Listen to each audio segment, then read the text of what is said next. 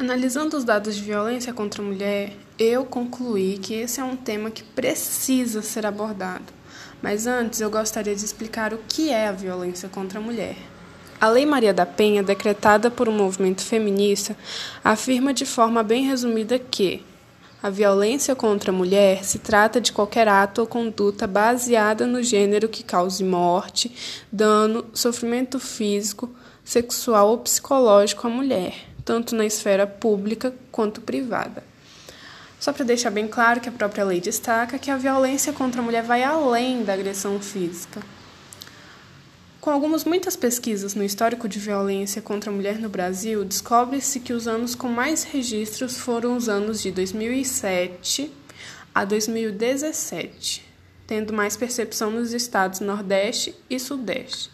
Não deixando de fora também que no ano de 2016, duas a cada três pessoas presenciaram agressão contra a mulher. Isso foi dito em uma pesquisa maior percepção desses a maior percepção foi entre negros e pardos, sem excluir também o fato de que os anos de 1980 e 2013 o Brasil contabilizou 106.093 assassinatos de mulheres.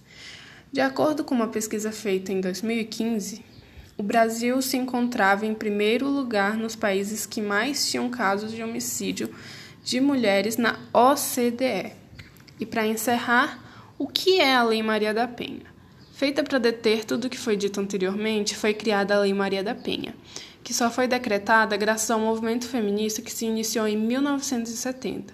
Esse movimento feminista denunciava casos de violência contra a mulher. Após isso, em 2006, foi decretada a Lei Maria da Penha, justamente própria para denúncias de agressão contra mulheres, mas mesmo assim a lei decretada não reduz tantos casos.